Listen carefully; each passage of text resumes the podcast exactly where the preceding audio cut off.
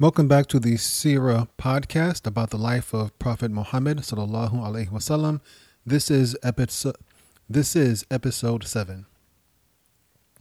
In this episode we will discuss the aftermath of the Battle of Badr, the reaction of the Quraysh in Mecca to the Battle of Badr, the captives of the Battle of Badr, and the expedition of the Prophet and the Muslims against Banu Qaynuqah and finally some other events of the second year of the Hijrah.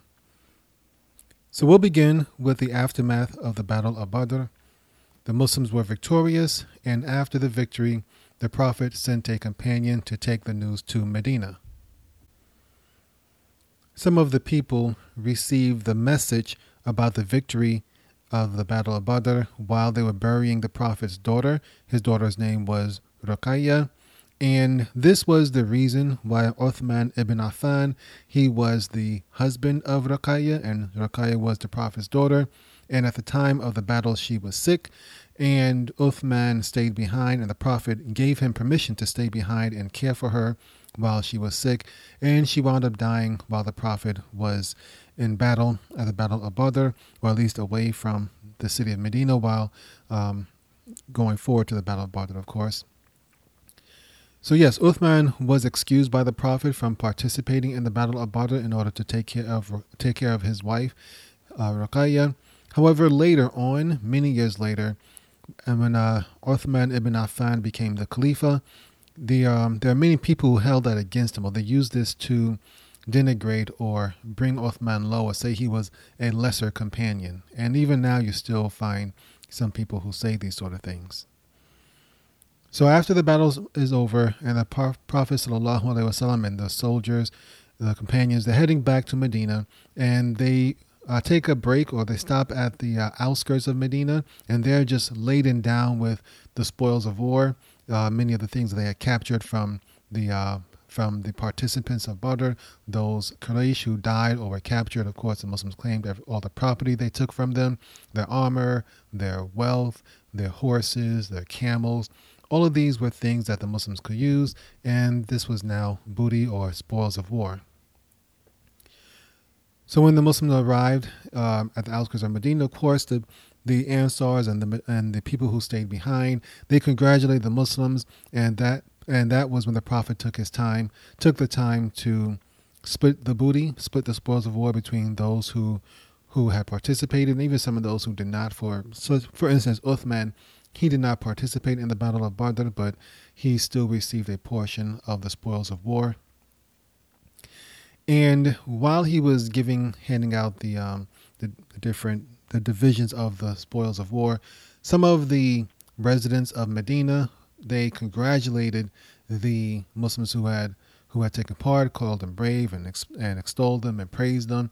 However, some of the Muslims who had taken part in the Battle of Badr, they kind of brushed it off and they said, like, well, it was a, it was a good victory, but essentially we were fighting against old men. And it is true, basically, many of the people who participated in the Battle of Badr were the elders of Quraysh. For instance, Abu Jahl was an elder of Quraysh. He was not a young man by any means. And as we mentioned in previous episodes, the Quraysh were not known to be warriors. They were not the the the Ghifar tribe like um, that of Abu Dhar. They were not like the Aus and Khazraj who had spent much of their uh, existence, at least the past few centuries, or at least the past few generations, fighting each other. They weren't like that. The Quraysh were tradesmen, they were businessmen. They talked tough and everything, but they weren't really fighters or anything like that. And so some of these uh, men who had participated with the Prophet, they kind of brushed it off and said, these guys weren't really all that tough. They were just a bunch of old men. And actually, I think some of them call them old ladies, actually, even more demeaning. But the Prophet said that, uh, kind of reprimanded them in a way, saying that uh, don't think don't take it lightly or don't brush it off so so quickly because even though these were not the most skilled warriors, I'm kind of paraphrasing what the prophet said.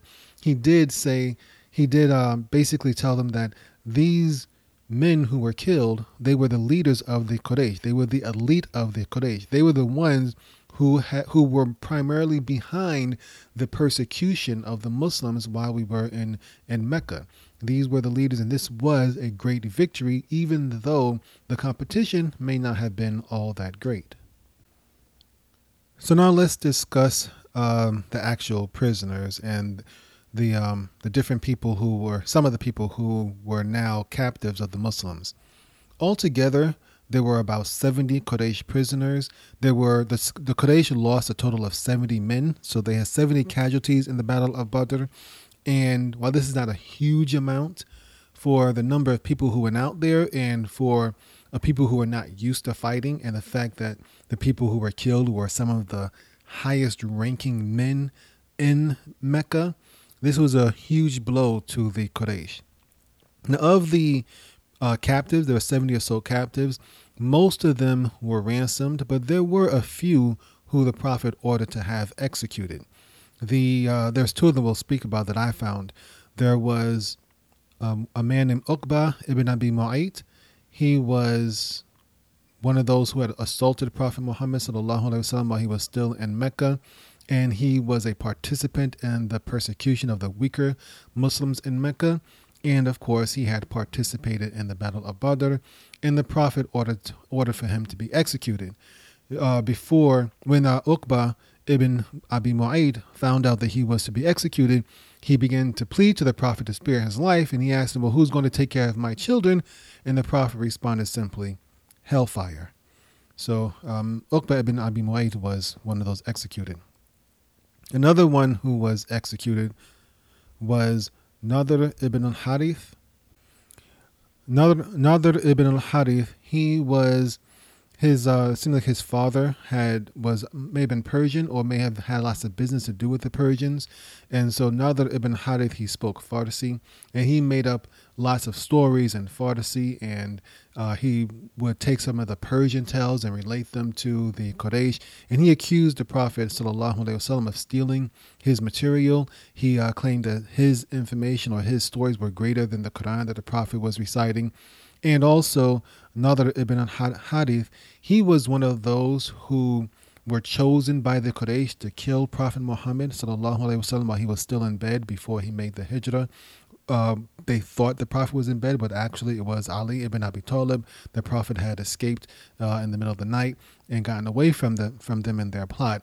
But Nadr ibn Harith was one of those who were ready to stab the Prophet while he was in his in in his sleep. So he was another one that the Prophet ordered to have executed. The rest of the captives, however, the Prophet basically divided them up among the captives, among uh, his companions, that is, and he ordered his companions to treat the captives well.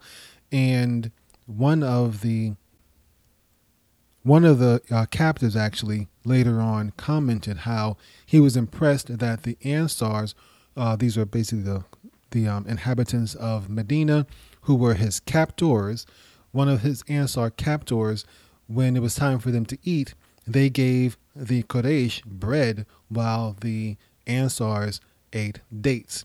Bread was seen as something healthier or more filling or more of a delicacy than the plain old dates, which grew all over the place. And he was impressed by that, and I believe he eventually later on became Muslim. All right, now the question came up as to what they were going to do with the captives in general. So now the Muslims have 70 prisoners of war in their possession. And the Prophet wasallam, this is a, a brand new thing for them. He didn't really know what to do. So he called his companions and uh, basically discussed with them some of the options of what they should do with the prisoners. And some of the companions, and an example of this would be Abu Bakr, he suggested treating them kindly.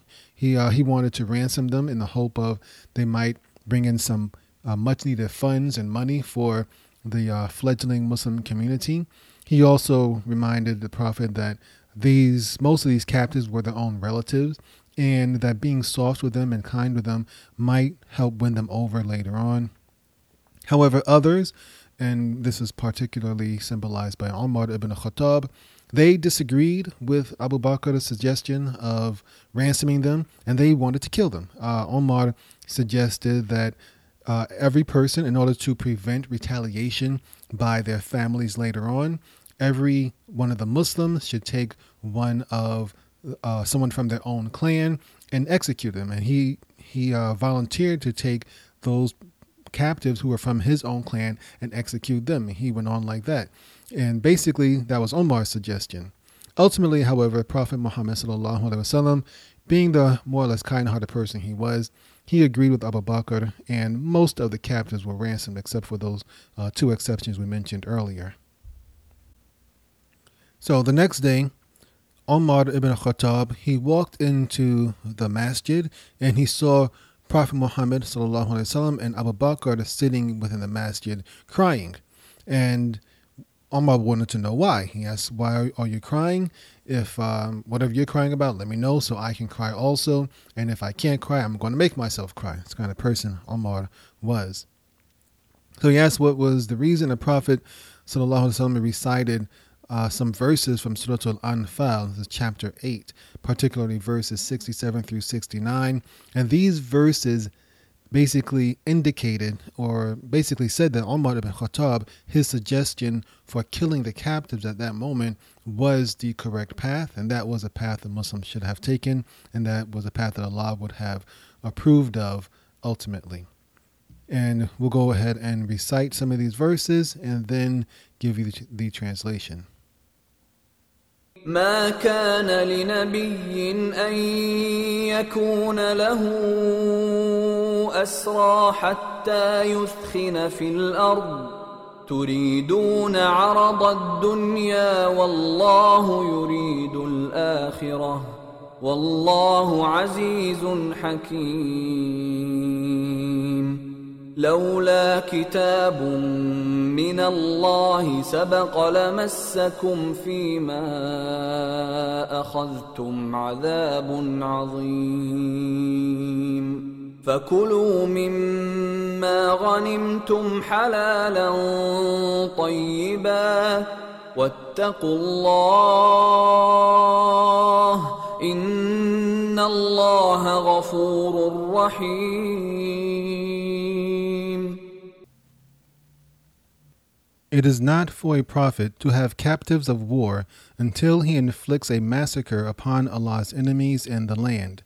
Some Muslims desire the commodities of this world, but Allah desires for you the hereafter, and Allah is exalted in might and wise. If not for a decree from Allah that preceded, you would have been touched for what you took by a great punishment. So consume what you have taken of war booty as being lawful and good, and fear Allah. Indeed, Allah is forgiving and merciful. So we can see from these verses that Allah may not have been particularly pleased with the Muslim course of action at this time, but He allowed it to go through. But it was a warning uh, for the Muslims to be careful going forward. So now let's discuss three of the captive stories. There are three of them, that, there were, of course, 70 of them, but three of them that stand out as particularly interesting. We'll begin with uh, one of the captives named Suhail ibn Amr. He was a leader from among the Quraysh. He was known as the Quraysh's main spokesperson. He was he had a, a great oratorical voice, oratorical voice. So he was the uh, the Quraysh main uh, loudspeaker, so to so to say. And during his time in Mecca, when the Prophet ﷺ was there as well, he used to speak out against Prophet Muhammad and encourage people to to uh, disbelieve him or to persecute him and his followers. When Suhail ibn Amr was captured, Omar ibn al Khattab, once again being a little bit on, more on the rough side of life, he told the Prophet that the best punishment for Suhail would be to pull out his lower teeth so that he couldn't speak anymore. During the battle, Suhail's lips had been um, had been injured during the battle, so Omar wanted to further uh, heard him further dis- uh, mutilate him by pulling out his lower teeth, and that would totally ruin Suhail ibn Amr's career as a as a speaker. But the Prophet ﷺ refused to mutilate him. He said this, he's not going to do that sort of thing.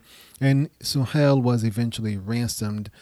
Uh, eventually, later on, many years later, Suhail ibn Amr would become Muslim and he would actually fight in the Battle of Yarmouk, which was one of the major battles in which Khalid ibn Walid, who was also a pagan at this time and later on became a Muslim general, this is when the Muslims conquered much of what we now know of as Syria. If you wanted to hear that episode, it is discussed in the second season of the Islamic History podcast when we talk about the Battle of Yarmouk. Just to take a quick look, particularly season 2, episode 5, Yarmouk and Qadisiyah. We discussed that battle in general. I don't think Suhail ibn Amr is mentioned within that episode, but if you just want to know about know more about the battle itself, you can hear about it there. So the next interesting captive was Abbas ibn Muttalib, who was actually the Prophet's uncle. And we mentioned earlier episodes how Abbas uh, accompanied the Prophet during the pledge of Al Aqaba. Now, Abbas had accepted Islam, and there's actually a little bit of disagreement there. Most indication seems to be that he accepted Islam. There's, and we'll just you'll see some of this, um, some of this proof of why he most likely had accepted Islam, but he just kept it secret while he was in Mecca. Uh, he did not make the hijrah with, hijrah with Prophet, and now here he was a captive after having taken part in the Battle of Badr against the Prophet. So you can kind of see why there may be some discrepancy as to whether Abbas had actually accepted Islam or not. But I think overall, the evidence points to the fact that he had actually become Muslim, but he was keeping a secret. Now, the person who actually, the companion who actually captured Abbas was a pretty small man, a very slight man, while Abbas was a fairly large man. Uh, remember, most of the people in uh, Quraysh, especially the leaders, and Abbas may not have been one, one of the major leaders, but he was an elder among the Quraysh. He was a successful businessman, and he was he basically had fairly good health, and so he had a pretty large size. Whereas most of the companions, particularly the Ansars who were in Medina, they were primarily agriculturalists. They were a smaller town, didn't have the wealth that Mecca had. And so many of them, because of perhaps um, less nutrition, they were smaller. And this companion was one of those who was smaller. The Prophet asked this companion, How did he capture Abbas, considering that Abbas was so much larger? The man said that, the companion said that a strange man in all white had assisted him in taking down Abbas and capturing him. And the Prophet ﷺ confirmed that that mysterious man happened to be an angel. And so now Abbas, um, I'm sorry, the Prophet turns his attention to Abbas, and he knows Abbas, he knows his uncle, he knows his uncle has money, and he tells Abbas to ransom himself and um, all of his family members who were captured along with him. Abbas then goes on to say that he actually is a Muslim. He believes in the Prophet's message, but because he has stayed in Mecca, the Quraysh pressured him and forced him to join them in this battle. And the Prophet responded by saying that if what Abbas said was true, then Allah will reward him for his accepting Islam and for being Muslim in his heart, but he still had to pay for his actions. Whatever was in his heart, his actions were different, he had participated in a, in a fight against the Muslims. How much he actually did, whether he actually raised his sword against somebody, only Allah knows. But still, he had to pay for what was what uh, was evident, and so Abbas was forced to was forced to ransom himself and those members of his family. We're going to come back to Abbas in a few moments and discuss why it is most likely that he had actually accepted Islam. Now, the final captive we're going to discuss today is perhaps the most interesting story, and this was the capture of Abu As, who was Zainab bint Muhammad's husband. Yes, Abu As was the Prophet's son in law. He had not accepted Islam, but he was married to the Prophet's daughter named Zainab. Uh, Abu As was actually the Prophet's nephew in a way, really Zainab, Zainab's cousin, but Abu As, Abu As's um, mother, what mother was Khadija's sister, and Khadija, radiallahu anha, was the mother of Zainab, of course, and she was also the wife of Prophet Muhammad sallallahu alaihi wasallam. So, Zainab and Abul As were cousins. And they were married, Abul As and Zainab. They got married before the Prophet started receiving revelation, before Islam had started coming to Mecca. However, after the Prophet uh, began to preach the message to the people of, of uh, Mecca, Abu Lahab encouraged the people who were associated with Prophet Muhammad to basically disconnect from him or cut off relations. And so Abu Lahab had one of his sons who were very who was very close or who was engaged to marrying one of the prophet's daughters, particularly his daughter Ruqayya, he encouraged his son to break off that engagement, and the son did. Later on, Ruqayya would instead marry Uthman ibn Affan, and as we know, she died while the prophet was at the Battle of Badr.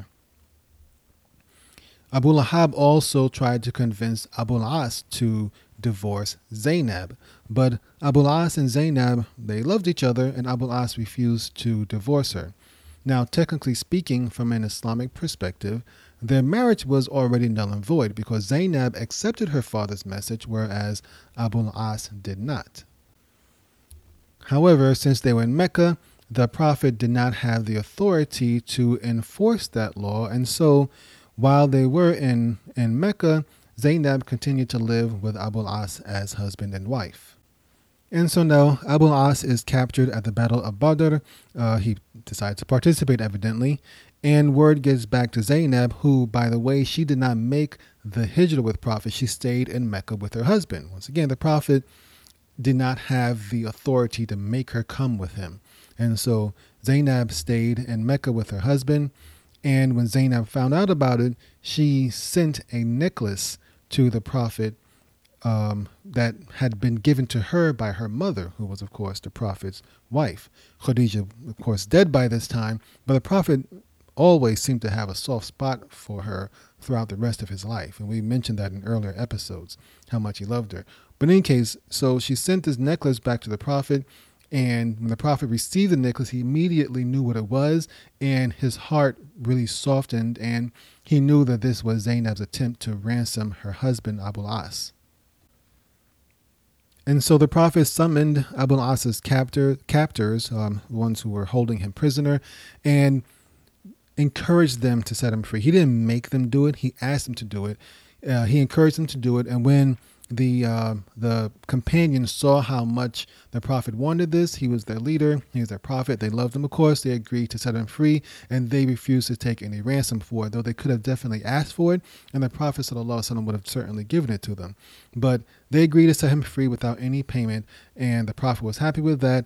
And there may have been some other backdoor dealing because some some historians believe that uh, one of the conditions of Abul As being set free was that he would send Zainab to Medina, because that's exactly what happened. Uh, the Prophet sent he once uh, Abul As was free, he sent him on to to um, to back to Mecca, and when Abul As returned to Mecca, he well actually Abul As sent word back to Mecca for Zainab to come on to Medina and be with her father. So when Zainab is about to leave Mecca, her brother-in-law, who is Abu As's uh, brother, basically, and I, I suppose also Zainab's cousin, her brother-in-law decides that he wants to escort her out of Mecca and back to Medina. He knows the danger of that Zainab faces right now, with her husband being a, a recently released captive. The Quraysh were very upset about all of the losses they had experienced um, at Badr, and we'll go into that soon also. And also, not to mention the fact her father was the main culprit, the main person behind all of their humiliation and defeat.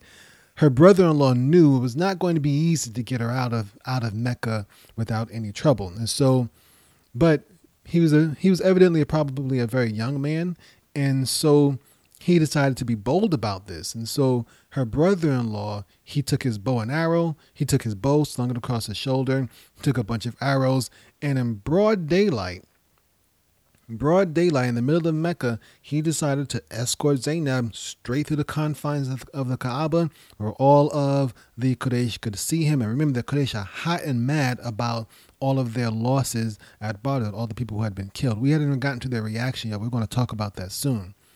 And as he's leading her um, through the precincts of the Kaaba, evidently she's laden down with bags. She's on she's on top of a camel. It's evident they're about to go on a journey, and it's also pretty darn obvious that she's going to go to Medina, where her father was. The Quraysh mobilized to stop them, and so her brothers her brother-in-law stops the camel and lays down his arrows in a row and takes his bow and makes like like okay come and get it. Y'all want to stop me? Come and get it. First one steps forward is going to get this arrow. But cooler heads prevailed. Abu sufyan he sees the problem here. And he steps in and intercedes and he goes to talk to the brother-in-law and basically says what are you doing what are you doing? You you're going to go. We're already humiliated because of the things her father had done, because of the trouble her father brought to us, and now you're going to bring her through here in the middle in the, in broad daylight where we all can see this. Come on, have some respect for us. At the very least, go back in, go back go back home, and come out and leave in the middle of the night where it won't be so humiliating for us. And so the brother-in-law and Zainab they agree and they head back home and yes later on that evening they snuck out in the middle of the night and make their way onto Medina. So Zainab is now in Medina. Her husband Abu As, per their per his agreement with Prophet Muhammad sallallahu alaihi wasallam, he goes back to Mecca, and they're now living separately. Remember, Abu As had not accepted Islam as yet. Years later, long after uh, this had all taken place, perhaps maybe about six years or so, uh, maybe a little bit less, maybe about four or five years, it was after the Treaty of Hudaybiyah, whatever it was. Abu As was captured by the Muslims while he was on a, on a business trip. He's traveling through Arabia and he runs across one of the Muslims patrols or whatever, and he was captured and taken back to Prophet Muhammad. But this is after the Treaty of Hudaybiyah, and the Treaty of, Huday- of Hudaybiyah we will eventually get to that, inshallah. Have full explanation of what it is. But for right now, the Treaty of Hudaybiyah is uh, basically a truce between a peace treaty between the Muslims and the Quraysh. And so they don't really have any reason to harm Abu As, Zainab's husband. Nonetheless, he's a he's a wealthy Quraysh, and Muslims not going to pass this opportunity up. And so they take him prisoner, they bring him to the Prophet, and while Abu As is held captive by the Muslims, he is treated very, very well, very kindly, and he's so impressed by the uh, treatment that they that the Muslims showed him that he winds up accepting Islam. And with his acceptance of Islam, he moves to Medina. And at this point now, because he's Muslim, he allows his daughter Zainab to move back in with her husband Abu As, and they continue to live on as husband and wife until I believe um, I'm certain Zainab died before. I'm almost certain Zainab died before Abu As did. But the point is, the Prophet ﷺ allowed them to live together as husband and wife again. So now let's look at the reaction in Mecca. How did the Quraysh react to all of these things that were going on?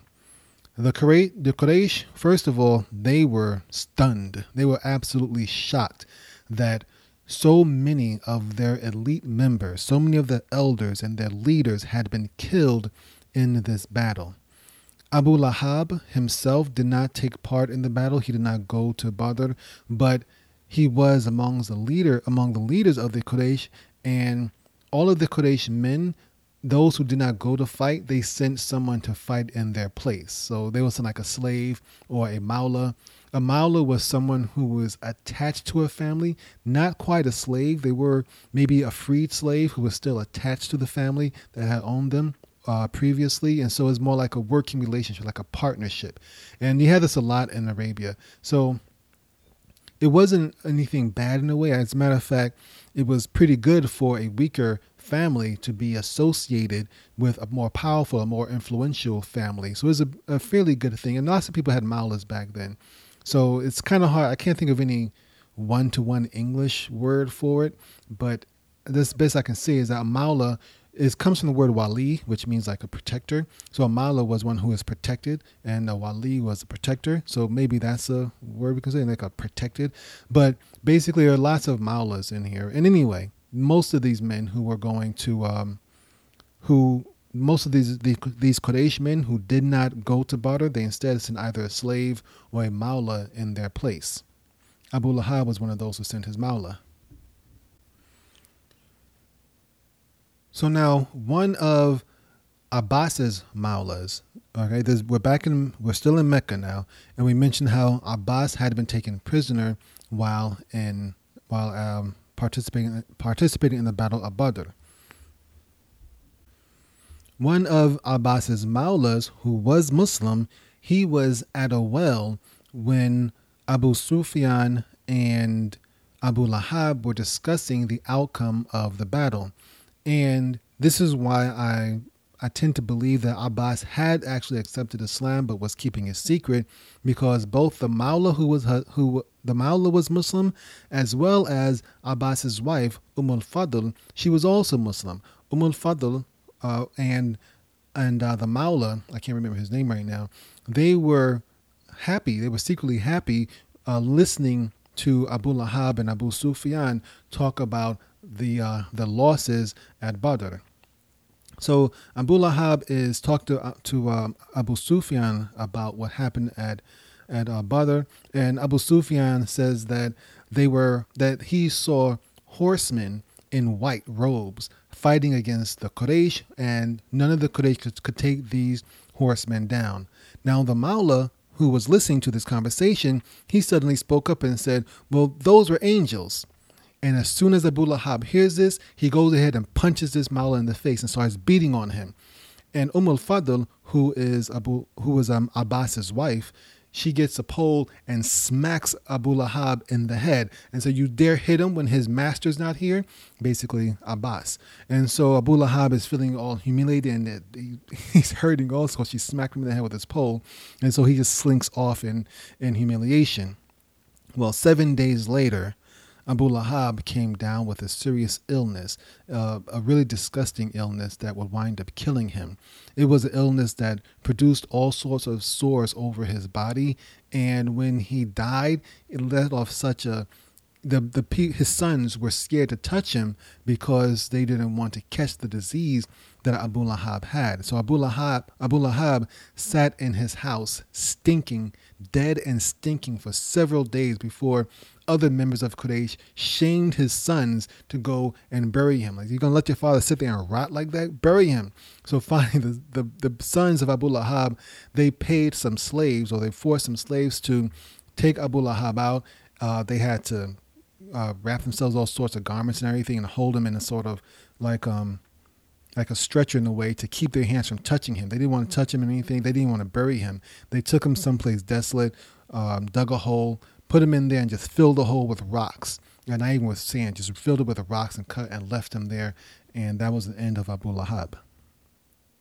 Now the other Quraysh, of course, they um, they were once again stunned by the defeat at Badr, and many of them were crying. But others, they encouraged, nope, don't cry, don't cry, keep it quiet, hold it in, because they didn't, they did not want word getting back to Medina that they were crying, because crying was is a natural human emotion, but in this case, it would have been something to make the Muslims of Medina proud. It's some kind of strange warrior mentality back then. We're going to make your wives cry in in grief when we kill you. It's sort of like that. If you can imagine, you know, this medieval. This is probably even more than medieval. This Middle Ages mentality of fighting and warfare.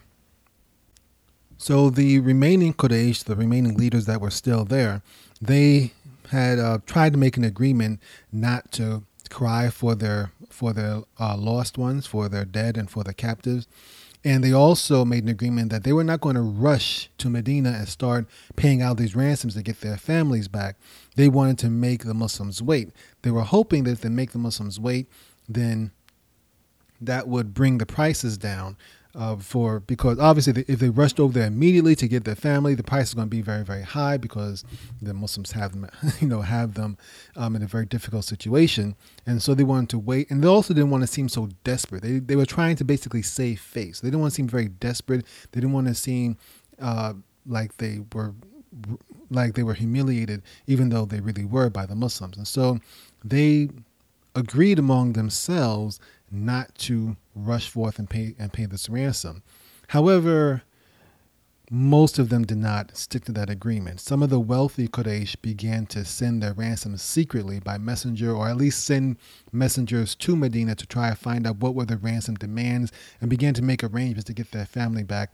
And almost all of them did this secretly. Word eventually got out, and everybody forgot about the agreement. And little by little, most of the captives were ransomed back to Medina. Uh, sorry, back to Mecca. So that pretty much ends the story of the aftermath of the Battle of Badr. But we still have a few more events, some very important events actually, for the second year of the Hijrah, which is when the Battle of Badr took place. Another important battle was the Battle of Banu Qaynuqa. Nowhere near as, battle, as important as the Battle of Badr, but still uh, fairly important. The Banu Qaynuqa, that was one of the Jewish tribes living in Medina before the Prophet arrived. Banu Qaynuqa, they were not really involved in agriculture. They didn't have like orchards and farms and animals and stuff like that. They were mostly goldsmiths and armorers. Uh, they made arms, weapons, um, shields, armor. Basically, they, that's what that was their expert expertise. And we had mentioned in the earlier episode how the Prophet ﷺ had reached an agreement with the Jewish tribes that everyone would participate in the defense of, of, of Medina, but during the Battle of Badr, only the Muslims participated, mostly the Ansars and the, uh, and the Muhajirun. Uh, some of the hypocrites, most of the hypocrites did not participate, and none of the, I don't think any of the hypocrites participated actually, and none of the um, Jewish tribes helped either. So, after none of the Jewish tribes offered to help during the Battle of Badr, some tensions began to rise between the Muslims and the Jewish tribes there. The Prophet ﷺ, he forgave them. He let it go that they did not assist uh, them during the Battle of Badr, but from that point forward, he didn't really trust them. And there were also some rumors floating around that Banu Qaynuqa was working with the Quraysh to try to drive Prophet Muhammad ﷺ and the Muslims out of Medina. So when these rumors got back to the prophet, he called the elders of Banu Qaynuqa, called them to a meeting.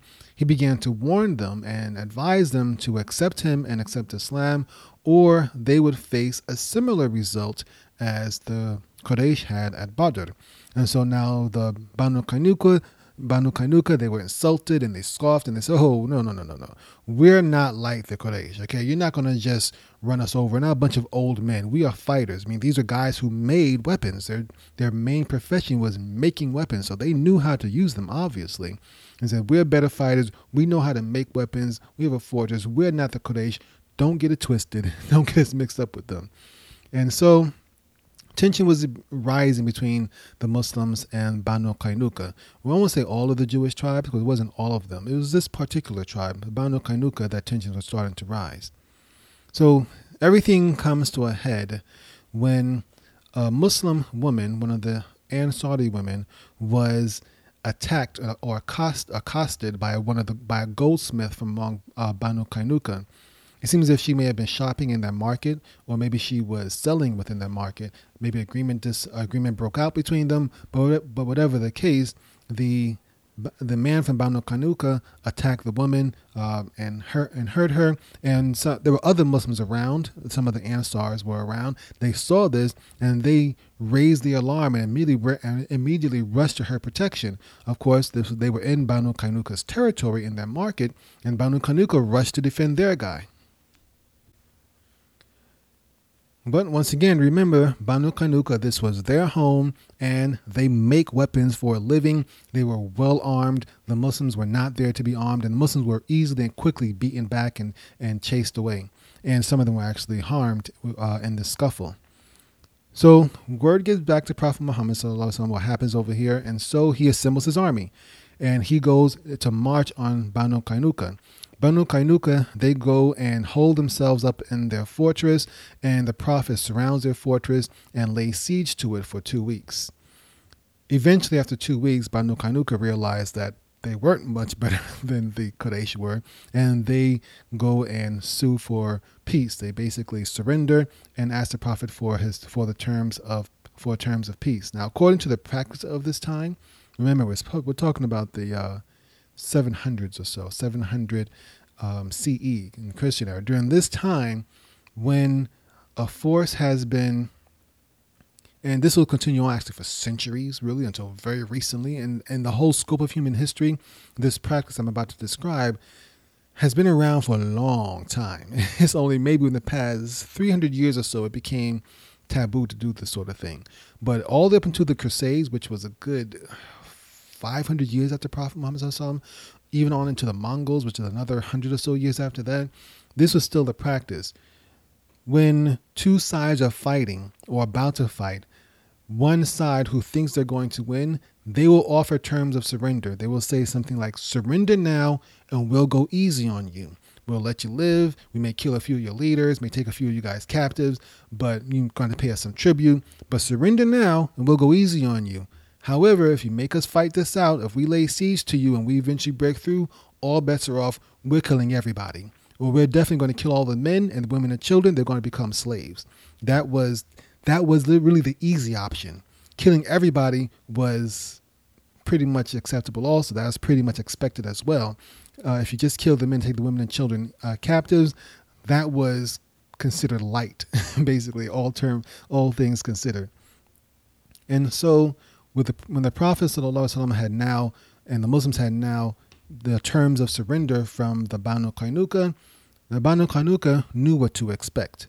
The expectations were that the Prophet would kill the men and take the women and children as slaves.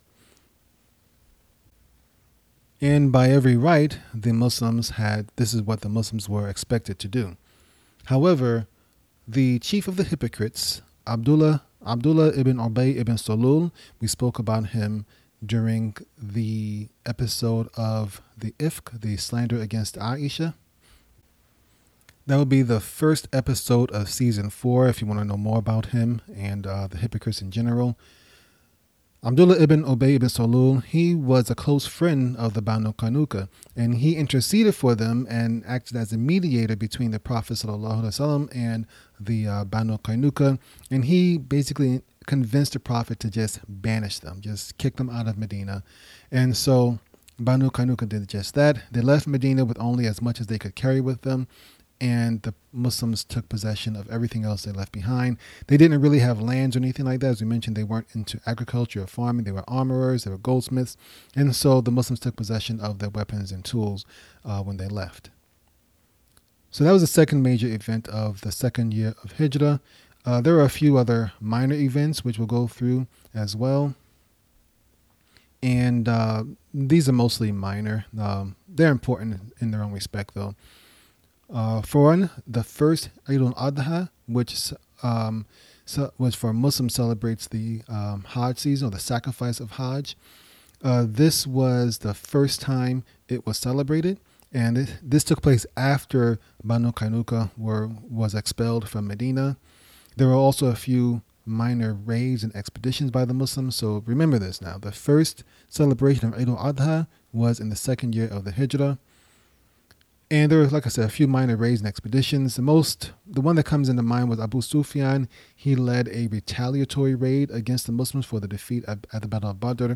He took about 200 horsemen and he uh, actually met up with the chief of the Banu Nadir. Banu Nadir was another Jewish tribe in Medina. So maybe some of those rumors about the Banu Qaynuqa collaborating with the uh, Quraysh were true. Abu Sufyan met with the leaders of Banu Nadir and they provided him with information and intelligence about Medina. And so Abu Sufyan and his 200 horsemen, they attacked a, mus- a garden that was that belonged to the Muslims, and there were two uh, Muslims who were tending this garden. He, they attacked it at night.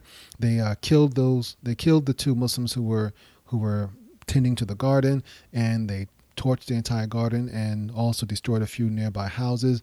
And then they ran back to Mecca. The Prophet sent his soldiers after them, but Abu Sufyan got away. Uh, so that was a, like I said, a, a minor raid, but it shows the collaboration between Banu Nadir, another one of the Jewish tribes, and the Quraysh. Uthman also married, we mentioned this already, after Ruqayya died a few months later, Uthman married the Prophet's daughter, Umm Kulthum, and so Uthman received the uh, nickname Dhul Nurayn, which means the owner of the two lights, because he was married to two of the Prophet's daughters. And also in this year, there's some disagreement about whether it was before or after the Battle of Badr. But during this year, Ali, the Prophet's cousin, married Fatima, the Prophet's daughter, and they also had their first son about a year or so later. So that will wrap it up for uh, episode 17, as well as for the second year of the Hijrah. In the next episode, we'll go on to some of the events leading up to the second major battle of the Muslims, the Battle of Uhud. So until next time, Assalamu alaikum wa rahmatullahi wa barakatuhu.